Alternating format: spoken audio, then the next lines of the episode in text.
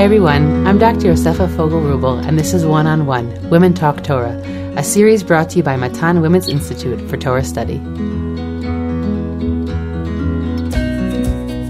We are in the middle, and this actually will be the final episode when it airs on our Women in Writing series. And we've had some really phenomenal conversations with women writing in all different areas uh, writing wisdom, writing, writing on Tanakh translating, uh, and and they've been really diverse, phenomenal conversations.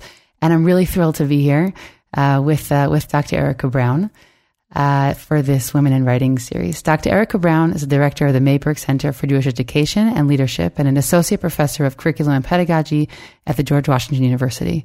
She is the author of 12 books on leadership, the Hebrew Bible, and spirituality. Her latest book is the Book of Esther: Power, Fate, and Fragility in Exile. It's a pleasure and an honor to be sitting here with you. Thank you so much. No, the honor is all mine. Thank you so much for having me. I have to say that uh, again, this is a little bit. Uh, it's okay. The I like to. I'm cool being vulnerable. That of whenever we put out books to the world, we never know where they're going to go and, and who they're going to meet. And I want you to know that they've met me um, at at different stages of life. Mm. And in a much earlier episode in the podcast, when I when I spoke, sat down with my friend and colleague Nechama Goldman Barish, she had told this great story where she said that growing up, seeing on the shelf of her home books by a woman named Nechama, Nechama Leibovitz, she said for her was really inspiring. Like without even knowing the content, but knowing that there was a woman on the shelf and that they shared a name. Uh, and uh, and and we don't share a name, and and we've never crossed paths before this evening. But I just want you to know that that from when I was coming of age and coming of age and hoping to be in the Torah world, that I took a tremendous amount of chizuk from the fact that you were uh, on that you were on the shelf, uh, and and therefore I, I was so thrilled that you agreed to to speak with me for this for this particular series because that's that's the whole point. That's also part of what I am trying to achieve in a series like this is to encourage women to write because for so many reasons, maybe we'll get into or not, there are a lot of challenges along the way uh, that I think are particularly posed for women. And so, first of all, I want to say thank you. Uh, because even and and the content I also enjoyed tremendously, but even but you being there and putting out such high level um, content and Torah has been um, has been inspirational, and so I just want to thank you first. Oh, that's uh, that's so so kind of you uh, to say. Um, I actually saw an expression recently, and I think about it a lot when it comes to women writing within the Torah world and that is that women need shelf confidence. You know, oh wow, the, that's great. you know, what does it mean to you know to see? And I work with a lot of younger female writers to try to encourage them to put down their Torah. And you're right, it's it's hard. You know, um, I think women need a lot of encouragement. I think that so far women have you know spending a lot of time teaching and sort of figuring out where they are in the Torah world and um, trying to create the elusive work life balance. And then writing becomes like a tosefet, you know, it's like the side dish. Um, and not the and not the entree. And then you know, serious writing and output really requires the kind of discipline that it can't be on the side. It's just got to be sort of front and center. So thank you so much. I would say one of the hardships of writing is that you don't get the same feedback you get when you're teaching. You know, just people's faces aren't there. You don't know how anything lands. And um, people are surprised to know that you don't get a lot of feedback from readers. Um, and so, you know, I never know if my books get read.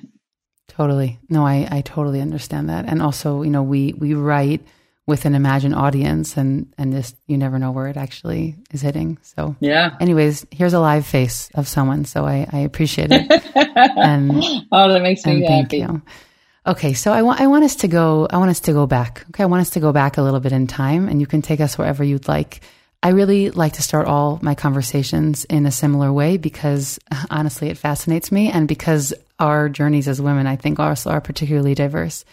And so I, I we're going to really focus on the writing piece today, but I would also like to first hear where where did your love for Jewish learning and then teaching, which are not the same thing, where, where did those come from, or how do you where do you see them uh, generating from? Yeah, so it's a it's a great and complicated question, and I don't know how much time you have, but um, I, um, my I, my kids are not, asleep. Yeah, uh, and my kids have moved out of the house, so we're good. I, we're good. Uh, we're good to go. um, I did not grow up in a religiously observant home. Um, I grew up in a home uh, where Jewish identity was very closely aligned with Holocaust survivor identity. My mother was a child survivor. My grandparents were Auschwitz survivors, and um, it took a year for them to reunite. And when they finally came to America, my grandparents, who were Ger Hasidim, really pretty much left everything um, and were not Shabbat or Kashrut observant. Um, my family belonged to a conservative synagogue, and for a while, I went to an, a very small Orthodox Hebrew school, and I learned very little. Uh, but I did win a junior Jewish encyclopedia for reciting the first paragraph of Shema in 45 seconds. Um, and I learned that um, the goal of Hebrew school was to read things you didn't understand really quickly. Um, but I was very fortunate that someone in my Hebrew school asked me when I was in fourth grade, "Do you want to go to a Shabbaton?" And I had no idea what is a Shabbaton. And uh, but I went and I saw I saw something that I really wanted for myself. You know, people singing and closing their eyes and dancing and a certain values proposition in the lifestyle. And um, slowly, slowly made my way. You know, the choreography of tefillah is very, very hard for an outsider. Keeping kosher when you're young. Um, I, I became a vegetarian. It was very hard. Keeping Shabbat was probably excruciatingly hard as a young teenager. Uh, by the time I was in 10th grade, I did, I I refused to go to school on the holidays, and um, I lost my merit scholarship as a result in the prep school that I was in. So I sort of forced myself on the path, and I um, went to Frisch Yeshiva for two happy years, and uh, you know, I was I was always a disciplined student, and I'm an oldest child, so you can put that together. and so, you know, I wanted um, I wanted to, you know, I wanted to get good at this, and I had the great privilege of studying Gemara with some amazing people um, in in Frisch, and then going on to Lindenbaum, which was Bruria at the time, and that was extremely fortuitous because I met Malka Bina, who was at that point running the school with Chaim Brovender, and she introduced me to my husband eventually. So she really, and I, I, I can't even tell you. Uh, she really set you up for life there. she absolutely, in so so many ways, and the gratitude is is deep and profound. Um, you know, and I, I, I, I always gravitated to learning. And, um, and then the question was, you know, how do you, how do you not drown in the sea of Talmud? Uh, when I was in the Beit Midrash in that gap year, I went back for a second year. I felt I had this recurring dream that the that the that the shelves were falling down on me. Um, I, I, think there was just this feeling I, I, have to master all this, and how am I going to do that? And it's impossible. And at a certain point, I made that switch and understood, no, for Jews, this is a lifelong journey, and and it's never about mastery. It's just always about being in the game and and being all in. Um, so um, yeah, so that's you know, and then I went on to Yeshiva University, and I went on to do my master's work and my PhD. Um, and it, it, it's really using much of the same tools that I began to develop in high school. Wow. You're starting with a yearning, basically, for spiritual life. That's what you're describing. Uh, a yearning that, that you felt very, very young, uh, and maybe a yearning that had recurred from a generation before, right? That was sort of recycled uh, or always there. And, uh, and then eventually that took the form of, of loving to learn Torah. And that, when did that translate into teaching? Meaning, was that at the same time? Did, were you starting to teach al- al- already when you were much younger? Yeah, that's a good question. Well, I should say that my family also, you know, are Balei Tshuva, that I sort of was the first. And then, um, oh, wow. And my, and my grandfather, whose name is Abraham, started putting tefillin on again at 75. Wow. Um, which is like, I think about, you know, Avram Avinu, who's, you know, leaves for Canaan at 75. And I, that, that was actually, that's also been very, very important. I was very close with my grandparents and, um, they, they were formed a very, I know that Malki was very close with her, Bobby, and I was, and she knew my grandparents. And, um, you know, the, their Jewish core was not intellectual, but it was very important to them that we all went to school and that we all continued learning. And so, um, my my father was a teacher, my mother was a teacher, my brother um, is is the Rosh HaYeshiva of Shapell's. It, it, it, sort of my my great grandfather was a Melamed. I think in some way it was part of the DNA. Um, I loved watching Laura Ingalls Wilder um, and Little House on the Prairie. I don't know. I just uh, I, I it was going to be teaching. I had a, a, a hot second. I thought about going to law school because I was a philosophy major, and you know what do you do with that? Um, it would probably would have been teaching or journalism, but I, I do view writing as a form of teaching. It's just a, a different form of teaching, and I would say so. The you know both of those things are part of my teaching life. Yeah, and who would you say were? I'm sure there were many, but if you could pick, you know, just two or something of, of that sort, formative role models or teachers, whether you knew them or not, that you've sort of felt were formative in that journey of yours, whether the the religious observance journey or the teaching journey? Um, gosh, there, there, there's so many. I mean, there's people like Rav Moshe Feinstein who, or the Rav, people who influence the way I think about the modern world in confrontation with ancient texts, and whether that's in a responsive forum or whether that's in a philosophical sort of philosophical or or sort of a the parshanut of life and through that Jewish lens. Um, I would say, you know, m- more closely, and I've been speaking quite a lot about this.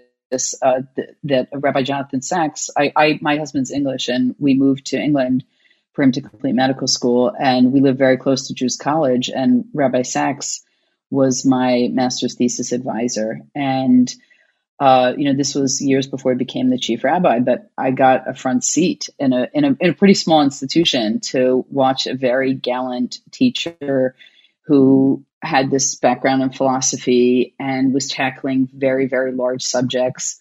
And he was a voracious reader and he was a versatile writer and he was relentless. And I think that was a really important year for me. I, I actually thought I would be a high school teacher and um, I applied to the only high school there uh, that that I knew had an opening, and uh, they didn't accept me. I was they I think they were a little afraid of an American woman who knew Gemara. That was not of interest, and I sort of fell into teaching adults as a result of that experience. I ended up teaching for a program, a Hebrew University program at Jews College, where I met Rabbi Sacks and where I began uh, to formally study with him. And I would say I fell into adult education, and 32 years, years later, I'm I'm still in. Yeah, I, I definitely remember reading about uh, you speaking about that uh, the formative relationship that was that was there. If I'm remembering correctly, also because uh, I think about it so much as well. I'm just in a slightly complicated stage in life, in a good way, complicated, but something to the effect of no matter what, someone has to keep reading. Meaning, if you're going to be somebody, and I don't know if this is maybe, I'm pretty sure I, I, remember reading it somewhere with you, and it's something that I think about a lot. That you know, we if we're going to be teaching others and giving to others, we have to constantly be recharging and keeping ourselves fresh and intellectually engaged. Mm. Uh, and uh, and it's something I know that's so important to me, and it it also sets a very high bar. Um, but you know, to constantly be engaged in learning and reading because that that kind of curiosity is something that will simply spill over and enrich everything you do. Um, I remember reading that somewhere. Yeah, I mean, I, have always say you need a lot of you need a lot of input to have a yes. lot of output, and I think that that relationship. Um, I, you know, I'm sure you had teachers. I had teachers, mediocre teachers, who sort of taught the same thing again and again, and you know, and their reading wasn't on trend and they weren't really keeping up with the large developments that were happening in the Jewish community. Um, I know very few Torah teachers, frankly, who read sociology. Um, and that was something I learned from Rabbi Sacks was we don't live in a community that is separate from the world or even separate from the Jewish community at large, um, whether that's the diaspora community, whether that's the Chiloni community in Israel, whether that's the Arab population. I mean, we're always living in a context with others. And that relationship will largely be defined by our commitment to knowing the other and our commitment to also, um, you know, the the pro- the project of humanity, uh, which is giving integrity to the other. And um, I think it's easy to stay insular. I mean, it's it, it's so easy. It's it's it's really impossibly easy to stay where you are and to serve people who are like you and to look like them and to read like them and to write like them. Uh, yeah, you know, there are some people who their their capacity or what they're looking for is to stay in that kind of path, and for others who feel that their mission is broader. So obviously, there's going to be a charge for them to, to be broad, right? To live broadly, to think broadly. Yeah. Um, I think there's room for people to be narrow, but then that also obviously, I mean, their their influence is going to be narrow, which, which may be right for them. Sure. Narrow, but without judgment.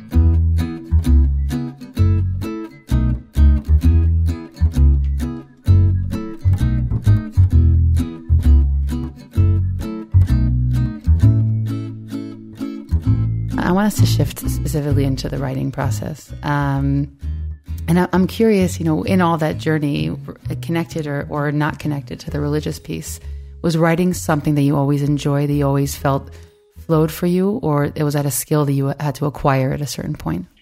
So um, I, I, I don't actually have it right at hand, but I have uh, my first formal written piece of work, which I think I was five and a teacher typed, which was my observations on each of the seasons, um, which I have framed. Um, and I wrote I wrote a little story that I wanted to be a book called something like "Gloaming in the Dark" or something like that. And I I remember the cover. Um, I, I grew up in the home of a professional writer. So I grew up listening to a typewriter and get to the end, the ding at the end, um, and then the pushback. Um, and writing was very, uh, it was, it was, it's um, my most comfortable modality of communication, um, much more so than teaching. It's also the way when I need an answer to a problem, I'll say, I need to type it, right? In other words, I, that's, that's the way I think and gain clarity. Um, as a as a professor in university, I struggle with the with how few of my students are really good writers, and I always try to impart on students that good writing is good thinking. It's like your opportunity to be really, really clear and concise and share. And um, and I, and unfortunately a lot of people don't you know they just they just don't we don't emphasize it enough in schools and we don't emphasize the editing process you know? I can tell a writer a mile away you know when you when you make a lot of edits they read them and they're grateful right? Uh, you know and, and Mishlei it says like if you you know if you correct a wise person he loves you you correct a fool he hates you. Like to me the editor is the ultimate like the ultimate in Tikkun Olam is the editing process of someone. They're the gift. Devoted, They're the gift. Yeah, you know, really devoted to making you better. And I, I have actually had conversations with a, a variety of publishers where I didn't feel that I was edited well enough. You know, people are afraid to edit you as a, and you know, you're going, no, no, no, no, no. I, I, the, I, I'm, I'm only the writer. I service the reader. If it's not clear for the reader, then you know, this isn't my soliloquy. This is a contract um, that we make with each other that I'm going to write something of meaning or interest.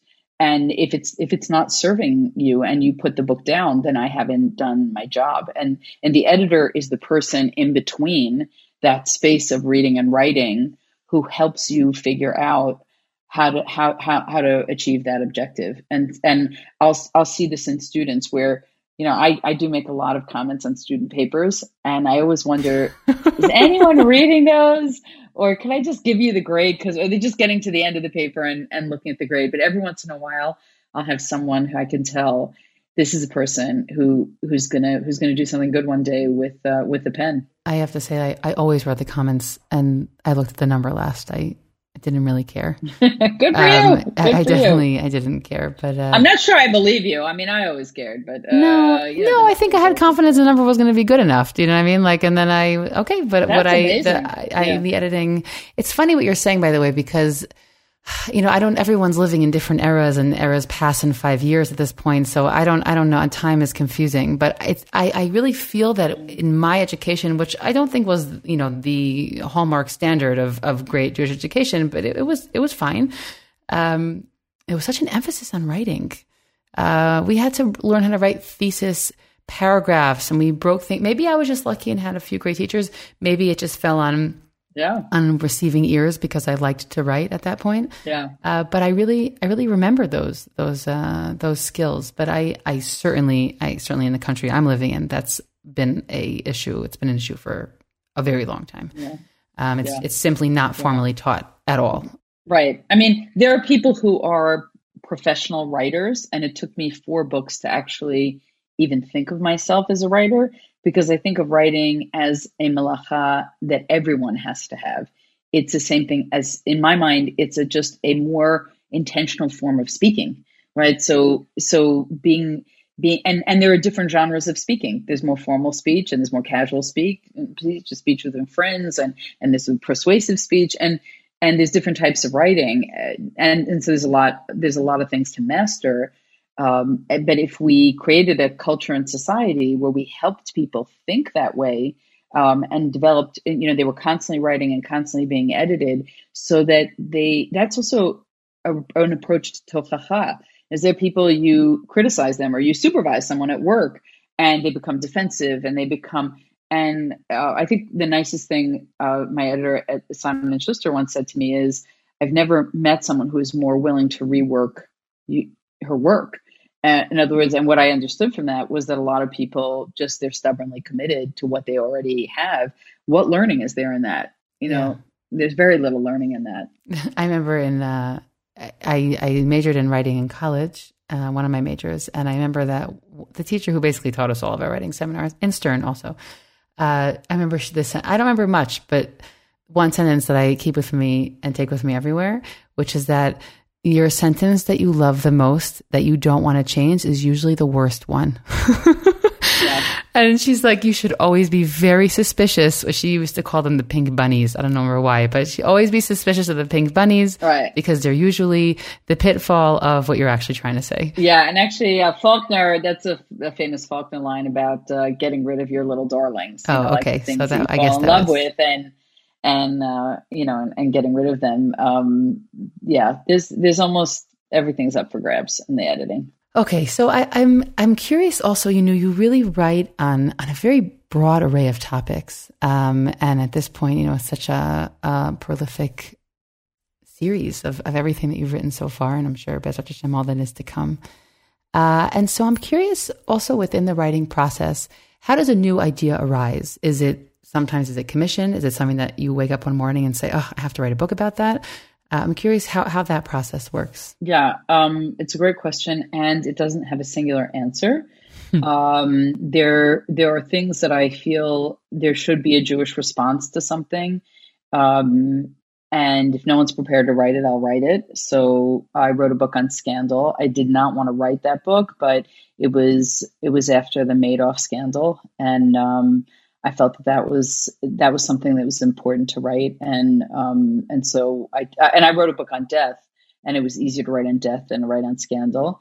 Um, when I wrote on death, that was a Simon and Schuster book, and that was a commission book. Um, and sometimes someone will ask me to do, you know, um, in the in the Koren series, would you be interested in doing Jonah uh, or Esther, and then I did Jonah, and then I did Esther, um, and so that was you know those those were those were different. Um, you know, sometimes something is happening, and I feel like we need to respond to it. Um, and sometimes I've been working on a creative Perush um, interpretation of Shir Shirim during Corona. I started to teach it. I mean, Corona was really right before Pesach. We're starting to understand and shut down and lock in, and I, I was joking about, I did a, a class called Love in the Time of Corona. And, um, and then a friend of mine said, you know, there's no women who, who was in that class. There's no women who are writing on songs. Songs that doesn't make any sense. This, you know, the woman has such a prominent role. Why don't you write something? And the fact is that that's actually not true. There are plenty, there are women, not plenty, but there are women who've written on, on Shir Shirim. Um, I don't know where that book will go. Um, I'm, you know, I'm traveling it right now. I'm always working on multiple projects, um, but that was really a response to that was my literal passion project during Corona, during COVID, was to really take that on. Some people bake muffins, and you write books. yeah, I don't bake muffins. I'm sorry, I don't bake muffins. uh, my mother would send me a picture, like I don't know, every other day. Hi, mom. Shout out to you. She might be somewhere in the audience. Uh, was sending me many pictures of muffins. My, my, hus- my husband was bread, baking the muffins. Oh, yeah, what did he say? He was exactly. baking bread? Yeah. He learned to make challah, and that's a good skill to have. But it's not my skill.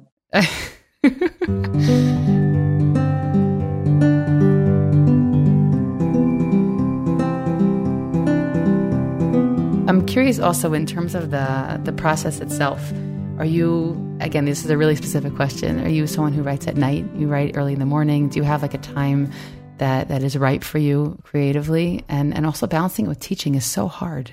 Yeah, yeah. Um, so uh, I am very vigilant and territorial about my time. you can ask my husband or my children. Um, I think, uh, you know, among the people who are writer friends of mine um, who are writing serious books, you know, once one a, once a year, um, roughly. Um, they're all doing similar to me, which is a thousand to two thousand words a day. Um, that's you know that when the active stage of the writing is sort of which usually for me is the summer like i'm prepping right now for june 1st that's you know like that's the beginning um, of sort of and rabbi Sacks. uh, I'm not to compare him to, to him but he sort of went into the summer trance right? Which is a very yeah, deeply I, immersive yeah, experience um, and i think the immersion is really important because at a certain point this has to be something you're thinking about. You're reading other things and you're filtering them and you're in the shower and you're thinking it was it's just this sort of constant very very generative process uh, in the in the in in in the in the in, initial writing stages. That doesn't mean there are a thousand good words a day um, far from it. And you know there are people who say never share what your writing method is because other people say, well, then I'll do it and it doesn't work for them and then they feel bad. But I'm, I don't have to apologize for what anyone else does. I mean, no, of course do, not. do whatever, do whatever works for you. But for people, almost everyone I know says, I want to write a book. And I'll get a lot of phone calls of people who say, well, I was thinking of writing a book. Um, I'd like to make additional income. So after I finish laughing, I try to give them the talk about this is not something that you do for money. Um, but if you, you know, if you are serious about it, um, you have to have some kind of discipline. It was, if, if you don't care and it's going to take you 10 years and that's like a Sunday cleaning your garage project, goes into hate. But if you're a serious writer who wants to get published, you have to be very, very disciplined and you also have to be extremely resilient. Um, I got rejected for 15 years uh, before someone opened the door. And I want to I want to talk about that, especially with relation to women.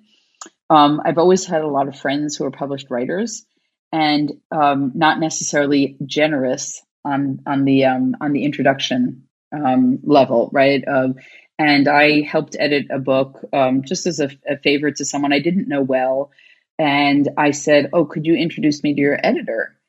And he said, "Of course I can." It would be my pleasure. And within five minutes, he introduced me to someone, um, Stuart Matlins from Jewish Lights, was my, I did four books with him. And, and, and Stuart was incredibly generous and encouraging. And I, I don't know why it took that long. And so for me, one of, you know, in mentoring younger people, I just, just today introduced someone to an agent. I, I feel like paved the way that you know there are a lot of books in the world. Yours aren't the only ones. You're not that important. The field is important. And and we need to have women on the shelf. And women can sometimes especially now we have a burgeoning of, of scholars. You know in my day there were you know the, the talmud shiur at, at stern the advanced shiur had about five or six people in it at, at its at its highest uh, number. And um, a lot of women aren't generous with each other. They compete with each other and they don't, and they don't. Uh, there's no there's no girls network, uh, and there needs to be. You know, there needs to be. If you want help, I'm here to help you. But I'd like to feel that if I need help, that I can call upon you. And I would say that some of the women in my generation were were liked being liked being distinctive voices, and I wouldn't say that you know, I, I, think that's that's something that's got to change. I think it is changing. I think also that what's underlying that psychologically, if I can be an, a lay psychologist for a moment, yeah. what's underlying that? no, I mean this is those are the best. Yeah, kind. clearly it's the easiest kind. So there's, uh, I mean, also it's it's very commonplace in what are considered to be female professions. This is unfortunately a known stereotype. Okay, right. so let's just take that stereotype and put it into a field that's not quote unquote female but I think that part of what comes along with that is self confidence. If people are confident, genuinely confident in what they're doing, they do not have to feel that they are they're not in danger, right? I'm not in, I'm not endangered because I am helping others go on this path. And I, I do agree with you that it has to be some sort of combination of of confidence and that I'm not concerned that if others come that I get pushed out. And also a real faith and a belief in that I want others to be on the court with me, meaning what you're saying. Oh, I, yeah. I, I, don't want to be alone here, right? I want others. I want other people uh, to to to bring this voice, and it'll now be a plethora of voices. Um, so I'm happy to hear that it's changing. That's that's what makes it a field, right?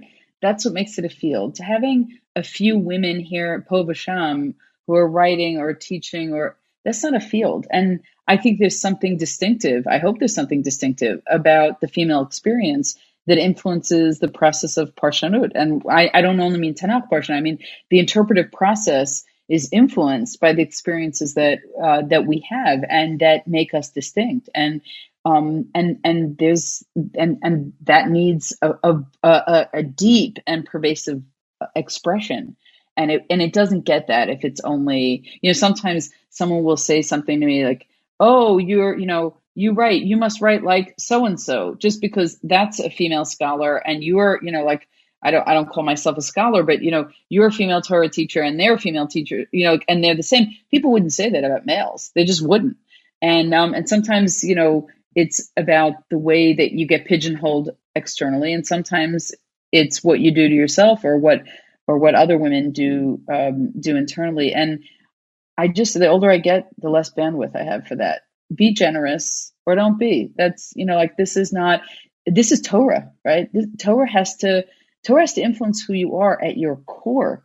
You know, v'hafta l'recha kamocha is not only your neighbor; it's also the colleague, and it's also the person who you know more people showed up at her talk than your talk. Okay, you know you'll manage, you'll learn, you'll grow.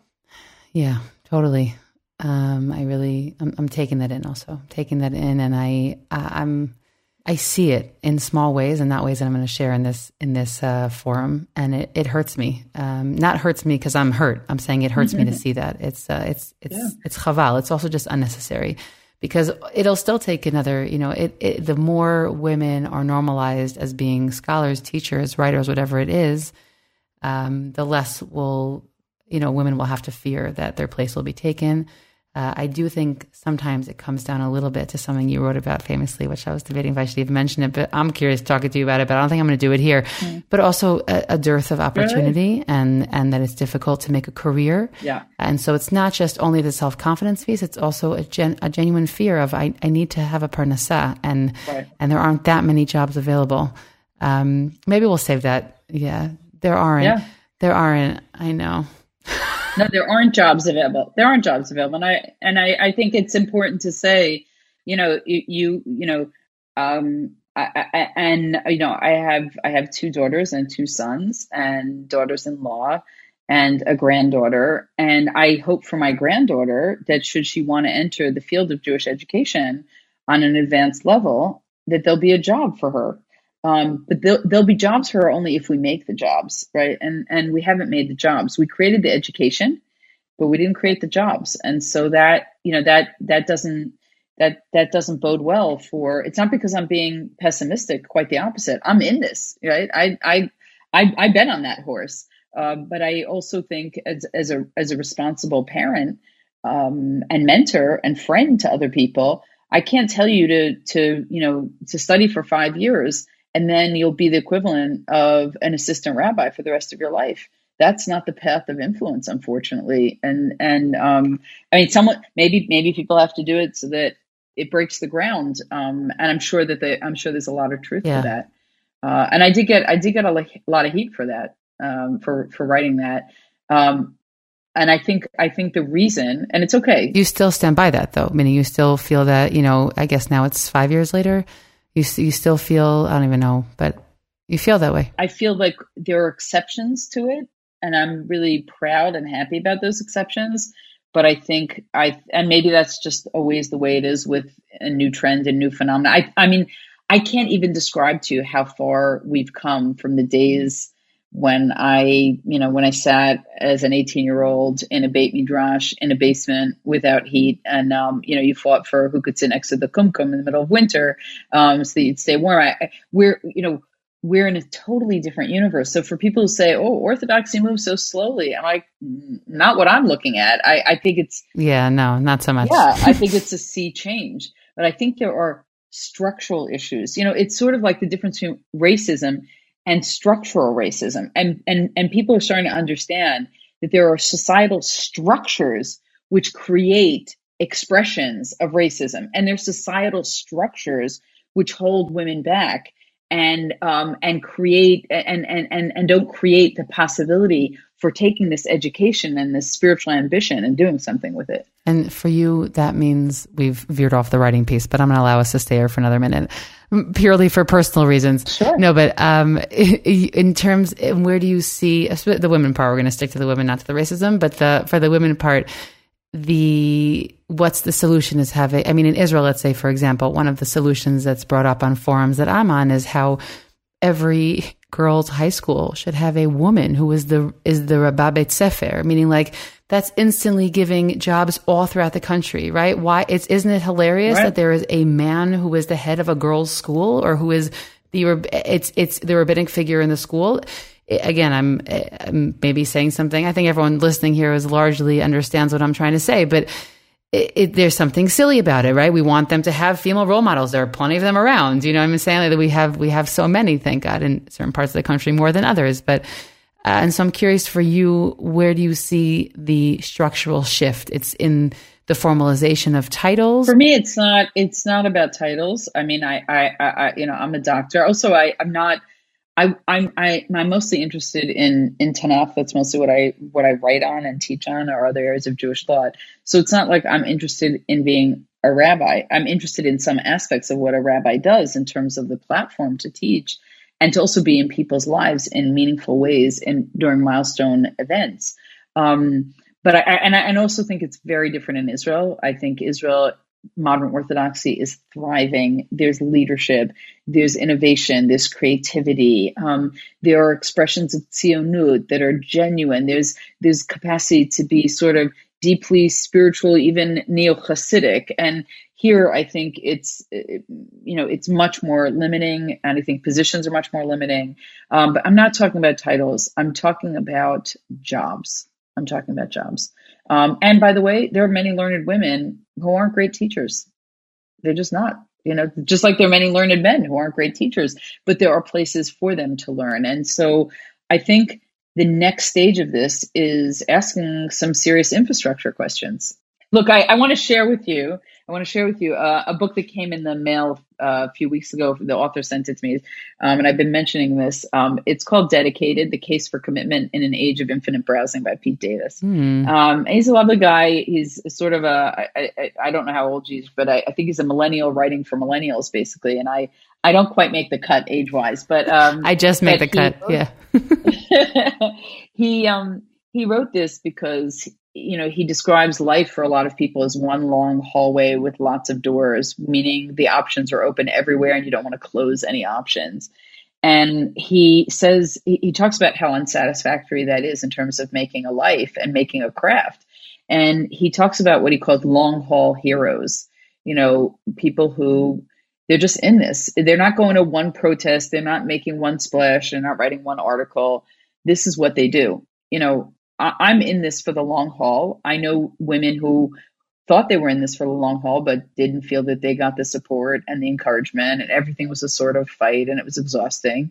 So, so they're not there. I mean, when I think of someone like Malka Bina, she is absolutely a long haul hero for me. You know, yeah. she, you know, she she understood and and has devoted her whole life to this, decades to this, and those are the people who make changes. And that's why you're talking to me today, because someone saw a future that other people maybe couldn't really attach Mama mamashut to. You know, it was just, it was too abstract for them. And she made it real. Yeah. I mean, this is, I, I am on the cusp of the uh, of the millennial world, and I see that it's but it's it's something we imbibe without realizing we imbibed it, and then we, mm-hmm. you know, you you got to your twenties and you realize that life is changing all the time and no one's staying at work for more than three years. Yeah. Uh, so it's, it's, uh, it's a crazy thing. Uh, I'm really, I'm at the beginning of it. I'm not, um, yeah.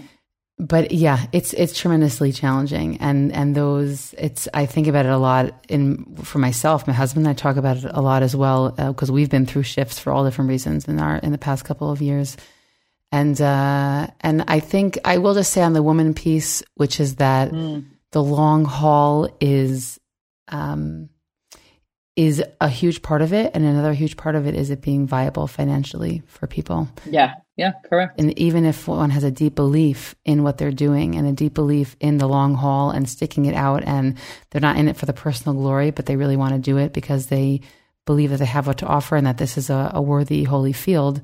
There's because of what you said about the lack of infrastructure.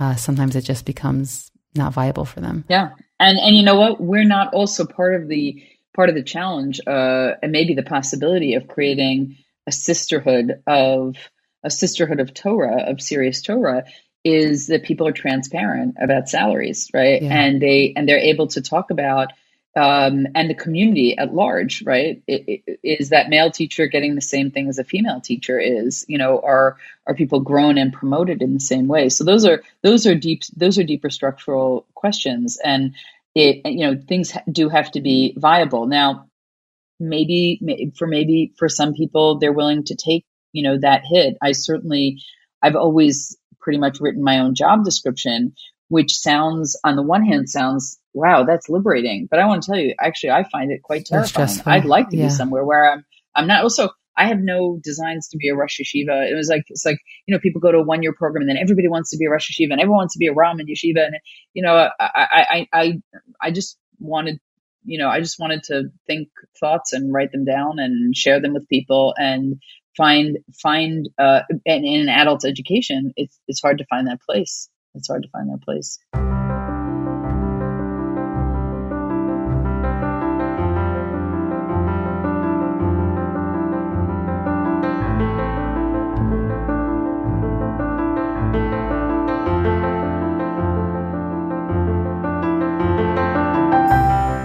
Okay, I, I want to just ask a, um, another question or two about them. I'm going to shift us back to the writing process. We we've gone on to the women part, but I just I still sure. uh, out of my my own curiosity. Yeah, uh, I'm I'm curious also about about the creativity. You spoke about being very intentional about it, which is something that I think that anyone when you when you study writing or learn, it's something that you really realize that people are are very you have to be very intentional about. It. It's a discipline, just like you know, just like any other other craft that we do. Um, and uh, I'm just curious though if you felt that your creative process or your availability availability to be creative and write has shifted at different points in your life. Um, if if you feel that, or you feel that it's been relatively consistent for you, that sort of this like this spring. I'm thinking here of like this like ma'ayan of ideas and thoughts I wanted to share. That it's sort of just always been effervescent, or do you, or have you noticed that it's shifted over time? Um, I mean, I'll share with you the most significant shift for me. Uh, I'm I'm I'm I'm predominantly a reader. I read a great great deal, and I read in multiple arenas, and that's that's like for me that's the ma'ayan, right? The ma'ayan isn't writing.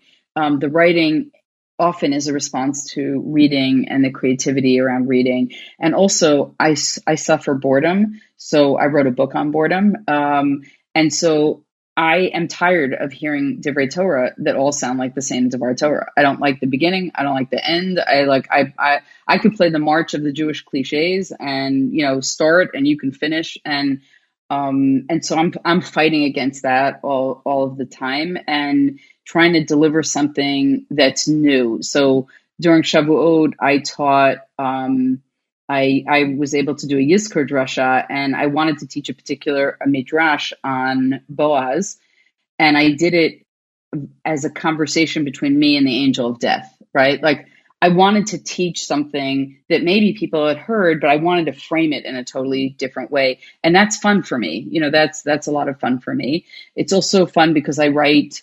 Um, in the past few years, I've written a lot for non-Jewish publications but trying to use Judaism as a, a path of wisdom. And so that also makes me think like when people don't have to accept this tradition because this isn't their tradition, how do you make the case for it in a way that that touches people spiritually? And um, I'm not saying that I can do that, but that's, that's certainly an aspiration uh, for me. Um, the big shift for me first of all, publishing my first book was was really really important, and you know, getting through all that rejection and then realizing I have something to say. Um, I've written a doctorate, a lengthy doctorate, so I understood what it was to write a book. But understanding what book writing is as opposed to article writing, um, it's a different, you know, it's it's it's it's a very different. Yeah. Can I ask what how you don't tell a specific age, but what decade of life? Meaning, when were you published for the first time?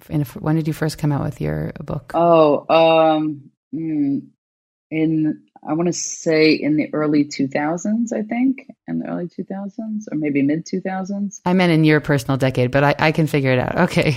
Yeah. Yeah, 2000. I'm I'm I'm going to be 55, so in 2005. you were in your 30s when your first book came out. My and I had you know I had four kids. I had a husband who was an emergency room physician, so like making time to write. I'm also an. Or you asked me. I'm an early morning person. Um, and so I'm an early morning writer. I uh, I took a seven and a half year hiatus to do Daf Yomi in my morning hours. So you know that was that was a that was a break. Yeah. Um, but I I'll I'll write a thousand words and I'll stop at almost a thousand. Um, like just over if I'm in the middle of a sentence, and I'll I'll spend as long as I need to to get to that number. Um, but I, I, I can't write at night. I mean, I'll write articles sometimes at night, but most of the time it's, um, it's in the day. Um, but I did have, I can't remember what book it was. Maybe it was like book 10 in or something. And I just felt like no one reads these books. I make no money writing books. Why am I writing? And I really should stop writing. And I had a really like mashber enoshi, like really profound crisis because this was my way of communicating and and I it was so disheartening to feel that we're also living in a time when when people want tweet length ideas. And you know so I grew up not in that era. And all of a sudden everything was changing. And then I just said I'm sort of done for. And I took a break for a little while and it was so hard for me. It was so painful. I missed it so much. And then I realized you know what I'm doing this for my own learning. I learn so much when I write a book, like, and it's, it's, yeah, it's the ultimate teacher. And so I just said, okay, I don't care if anyone doesn't read it. I'm, I'm going to write it. I like, I'm going to learn, you know, and, and that's, that's great when you're, when you're writing the book, when you're editing the book and it's a bit of a drag, it's a little harder, but, um, that, that beginning process, it's falling in love. Wow. That's what it is your books, as we, I mentioned earlier, they're on such an, on such a array of topics. Um, and while I hang out most of my life in, in, in the Tanakh world. I'm curious, all of the books you've written about spirituality and daily inspiration and, and also podcasting. Um, I'm curious what what has moved you to meaning uh, to write a commentary on a book of Tanakh. I would say that that's something that we all uh, there's some there's a natural muscle that exists there for those who are engaged in scholarship. Let's say, okay, yeah, but yeah. but I'm curious where those books and that kind of communication through writing. Where, where did that come from? Was it a need that you saw in the people you were teaching? Was it a, you felt that you needed it? I'm just curious where where that where that generated. Yeah, I think in some way, um, it comes as a response to the aridness I experience in a lot of people's religious practice and moments when I see it in my own. Um, you know, uh, I'll often write something that comes from a deep emotional wellspring um, and then try to figure out where in halakha it belongs. So I had, an, I'll just give you, or over COVID, um, I wrote um, I wrote for the Atlantic and for First Things, and I I had an experience of going back to shul for the first time after the lockdown, and seeing it was a Friday night, and I cried so hard that my 19 year old who was davening next to me said, "Ima, if you don't stop blowing your nose, people are going to think you have COVID," and um, and I thought about the idea of Daled Amot and six feet of distance, and the fact that in a in a shul we have a certain spiritual social distancing process. So then I just like, oh, like I'm on that, right? It's like something will come together. I'll have a moment. I'll start to think intellectually. I'll intellectualize the emotional moment. And then I wrote a book called Spiritual Social Distance. I wrote an article called Spiritual Social Distancing. And that was, um, and I, and I, and I wrote a, a bracha on, I wrote an, an article on the bracha on friendship as a reunion blessing.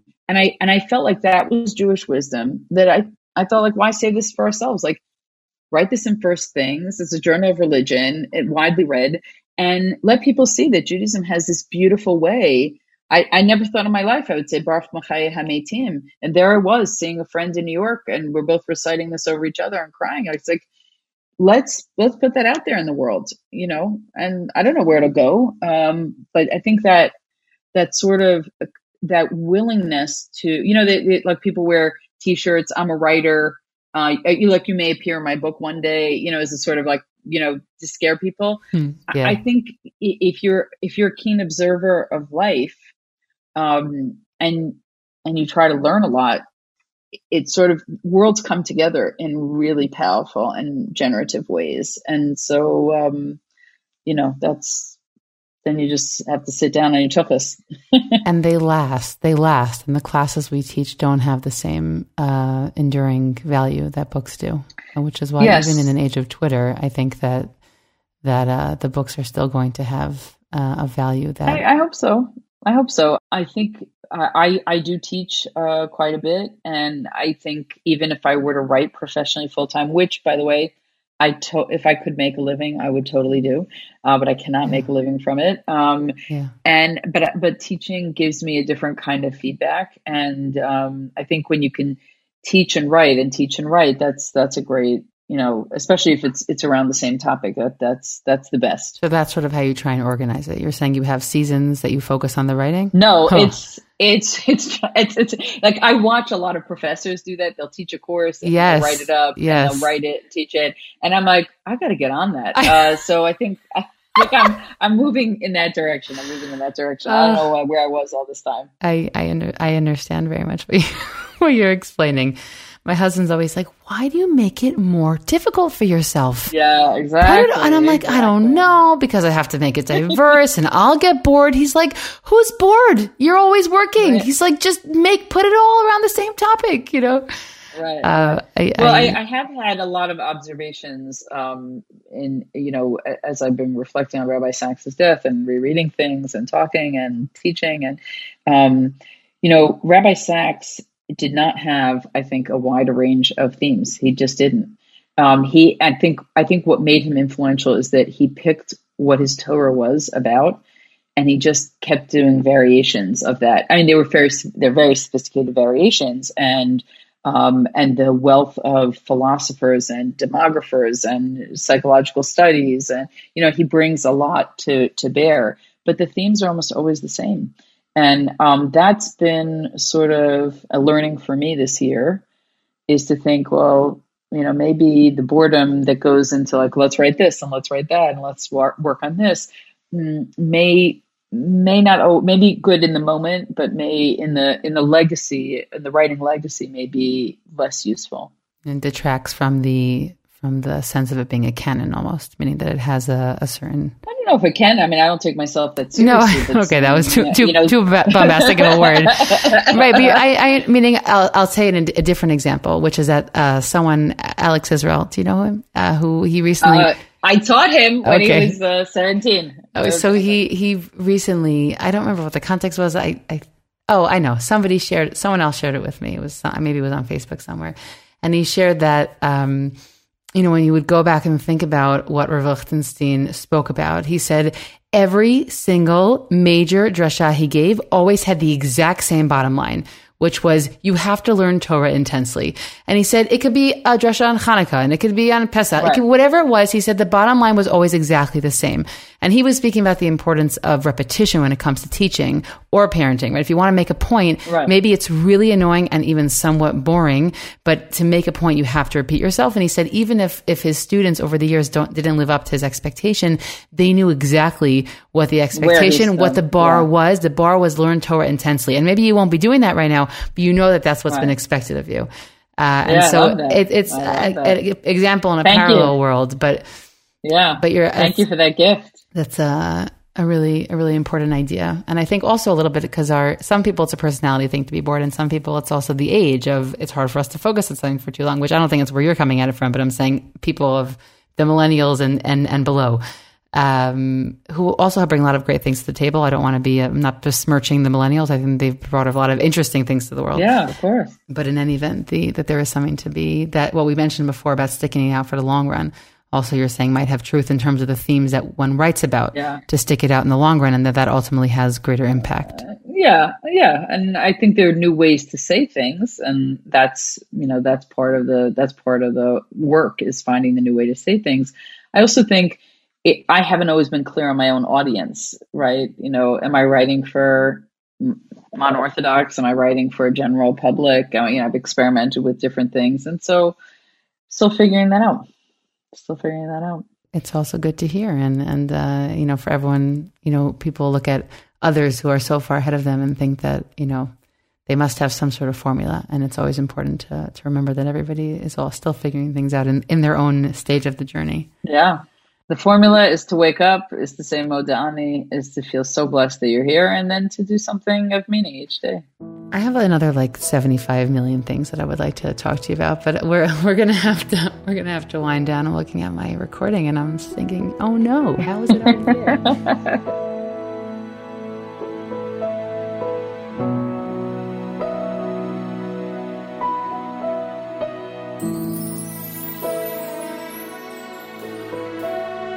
I'm just curious if you, you know, could give, and I'm sure you do give uh, a lot of advice to, uh, but to a young woman who wants to start off uh, on a path of, of education in general, and perhaps also writing. I'm curious what, what you know, piece of advice would you would you give her um, um, to to start on that journey? Yeah, I, I read some advice recently. I thought, oh, that's good advice. Write 150 words a day and take a 10 minute walk every day you know in other words and then and see where that takes you you know and and it, and part of it is the everydayness of it. And you can see if i can do this can i do can i do more?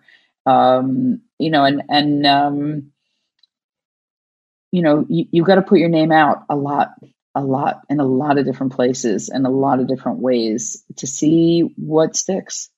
Um and someone might reject you and it has nothing to do with you. You know i'm not the world's most secure person and rejection comes hard, uh, but um, but but we can take it.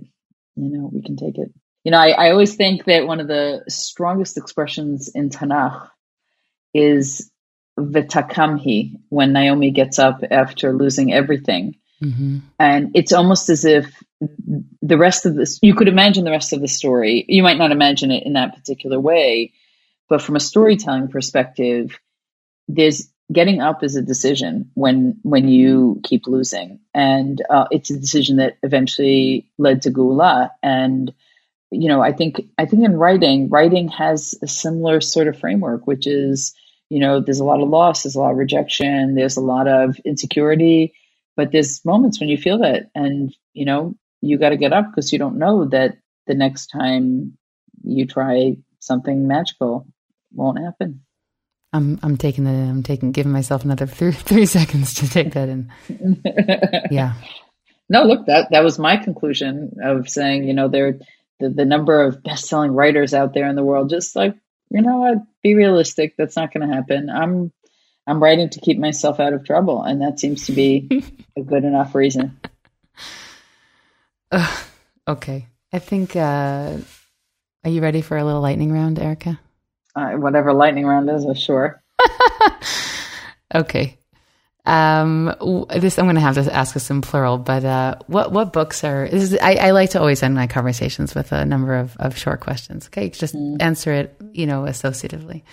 Uh, what books are currently on your nightstand? Um, I have a five volume work on art that was put out uh, by the New Yorker. Um, I have Mary Oliver poems um, and Louise Glück's poems and um, Joseph Brodsky's poems. Uh, I just finished starting out in the evening. I'm reading another book called, I think it's called Trumpet. It's called Trumpet.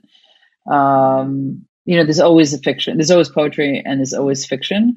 Um, but in the day, I'm almost always reading something on Tanakh. Right now, I'm reading on Kohelet, Michael Michael V. Fox on um, mm-hmm. on uh, his book on contradictions in Ecclesiastes. So uh, um, there's always like some, usually some academic Tanakh book or you know something like that in the day. And Tanakh is Tanakh is your uh, is the main part of the sandwich. Uh, yeah, it's like it'll be something in Jewish studies. There's always something in Jewish studies, and then there's always a fiction. And I I'll I'll do a lot of memoir and then fiction and then some nonfiction. So it's like a rotating thing, but uh, you know, it's a lot. I, I, wanted. I'm sorry. I have to just deviate yeah. for a second. Were you were you also reading at this pace when your kids were little? I'm sorry. I have I to ask this question for personal reasons. I was. Otherwise, I you couldn't were. be a parent. I look. I also, I, as a personality, I'm very introverted, and so like I need a lot of like a lot of my own sort of in order to to give to my family self preservation in order to give to others. Yeah, I, I mean, shnehem, you know, I need I need both those things, but I but in order to go out and you know, I, I don't like noise, so do like I need a lot of quiet alone time, and then I can go out and you know do the noise and then come back. Okay, a lot, many years ago we would have hung out in the park. I'm just saying. Um, Good. My husband it. comes home and I'm like, it's very, it's very loud here. I really can't. um, four girls, a lot of yelling, less fighting, a lot of yelling. Um, okay. If you could sit down with anyone alive, uh, famous, not famous for coffee or tea or whatever you like to drink, who would it be? Oh gosh. It may have been someone like Golda Meir. It may have been someone like Golda Meir. Um, I think I think I'm interested in I'm interested in adult transformation and how you sort of like so someone who you know really makes a change in life in the way that she did and dedication and bravery and courage and also fighting demons that interests me. And and just making a practical difference in the world. Yeah that that interests me. I mean I think that's interesting because it's not something I see myself ever doing not a particularly political person, so I'm intrigued by people who have that sort of mindset. But I also like to talk to a number of evil people because I just sort of don't know what's going on there, and that would be. I I I have the great good fortune of spending a lot of time with with very righteous and good people, and so um, the other people are a mystery. You're curious what the other side looks like. Yeah, yeah, just a little. Yefe. Uh, what's your favorite tefillah? Mm, I love Hashkivenu. Yeah, I do love that. I would say that the one that I go back to, ah, Atachonen, is very important for me, and it's something I think about pretty much like every day, very specifically. You know the way people add something to Shema Kolenu. Like I'm always like, like seeking divine wisdom in decision making, in intellectual, like in in intellectual parsing, and how to think about an idea. So so you know Christians have an expression to pray on something. So like atachonin is the time when I pray on something. Yeah. yeah that I got to think about. I someone uh, in an earlier conversation, uh, I think it was Shuli Mishkin. She said that during Corona, that's where she was like, "I'm not praying for miracles. I'm praying that all these scientists have a tremendous amount of success in what they're doing, and that they are given tremendous amount of death." Yeah, that's a good. That's a good one. I will say during Corona, I started saying "Varastich Leolam" every day and that's been amazing. I'm not stopping with that. Yeah. Something unexpected that you feel very passionate about. Um, Where are all your passions out there for the world to see? you know, I um, I teach a course in diversity to graduate students at GW, and um, I, I'm very, very concerned about race inequalities and structural racism in this country. Um, and um, it's just it's not a conversation you can have in the Orthodox community safely or comfortably. Um, but it's uh, we of all people need you know need need to make that our issue. I, there, I understand politically there's a lot of intersectionality and why Jews haven't gotten involved. But if we could if we could transcend that, I think there are important things that we actually have to do with our white privilege. So I'm passionate about that. Any hidden talents? Um, hidden? No, I paint a lot. I can't say I'm good at that, but I do do that. Yeah. Is that what's behind you on the wall? No, what's behind me on the wall actually are my book covers, which is oh, something I saw I once in Danny in Danny Gordis's house that he had his books and covers. oh, that's nice. One day, if I write a book, I'll do that. And um, but this was honestly just for me. All of a sudden, Zoom brought my own personal study into everyone's world, and so I actually, I actually feel quite uncomfortable about it. Um, I probably should just move it this way, but it's it's hard to get a shot where it's where it's not there. So um, yeah, you're saying for you, it's supposed it's motivation. It's motivation for you to to keep going. Um, not motivation, just sort of yeah. looking back and saying, you know, like these are things that I've done. You know, upstairs I have pictures of my kids. Like that's the most important thing that I do, but uh, that I brought into the world. But um, yeah. Okay. An exotic location you'd like to visit? Um, I would very much like to go to India.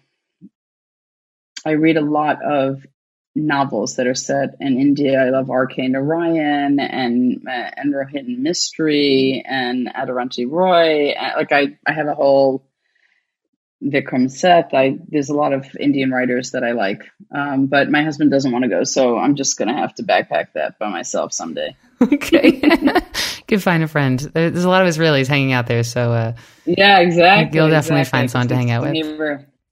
Okay, to end this conversation, uh, I I would just I'm curious to hear something that you're grateful for in your life right now.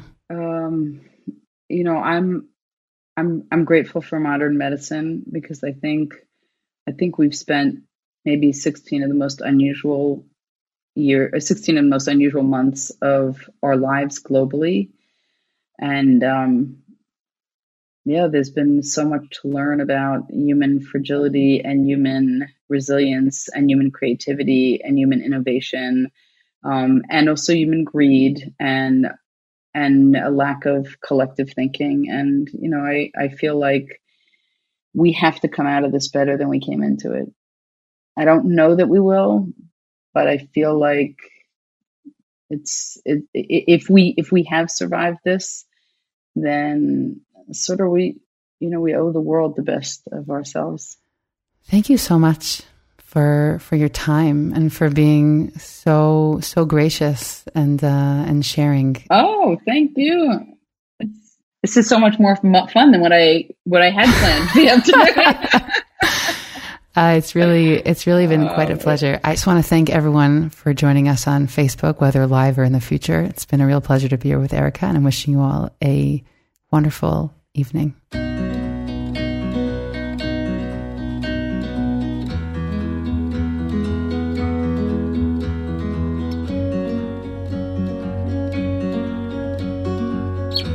I want to thank you for joining me for this series on women and writing.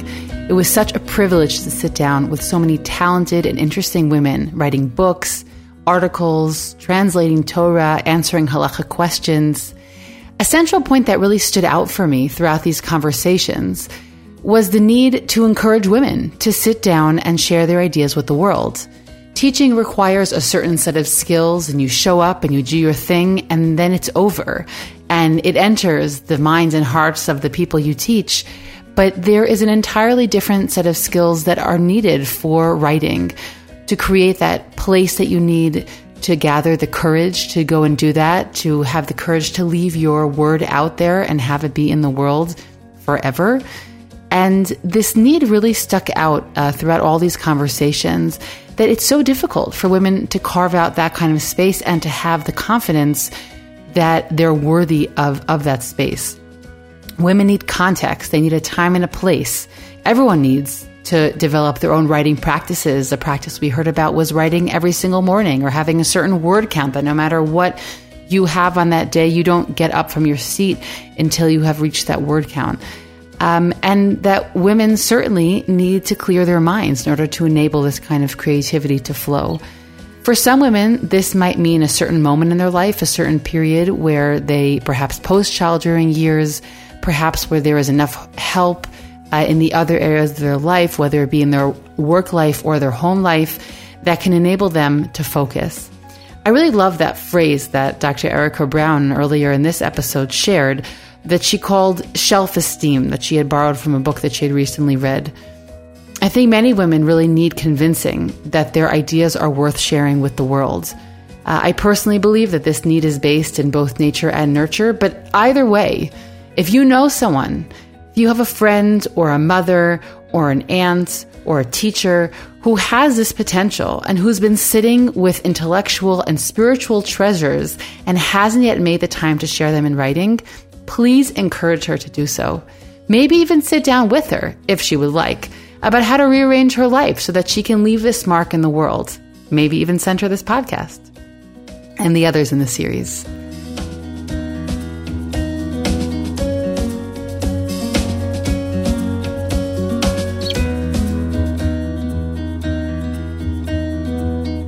We'll be taking a one week break and then starting with Parshat Dvarim, we'll be posting a 30 to 40 minute shiur each week with a different Matan uh, faculty member.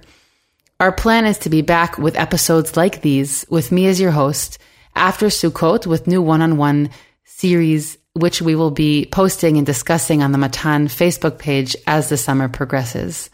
Before I leave you for the summer, I want to remind you about two exciting upcoming Matan events. The first one, which will be held on Zoom, will be on Yud Zayin which is June 27th this year. Matan will be holding an international conversation held between Dr. Yael Ziegler and Dr. Erica Brown. And they will be discussing preparations for the three weeks, talking about tragedy from a biblical perspective. Join us for that moving conversation. I also want to remind you about the upcoming Matan Summer Program. The first week long in person program is taking place from June 27th through the July 1st. It will focus on studying Israel's flora and fauna. And the second program is a two week Zoom program taking place from July 4th through 15th. The classes will be in Israel's afternoon and U.S. morning times, intended to make Matan's learning accessible to our annual summer students who can't physically be with us. We'll dig deep into Jewish FOMO, finding our place within the family of nations. You can visit the Matan website or call the office to register. I want to thank you again for joining me for this series, and please God will be back next year with more enriching, meaningful, and hopefully moving content.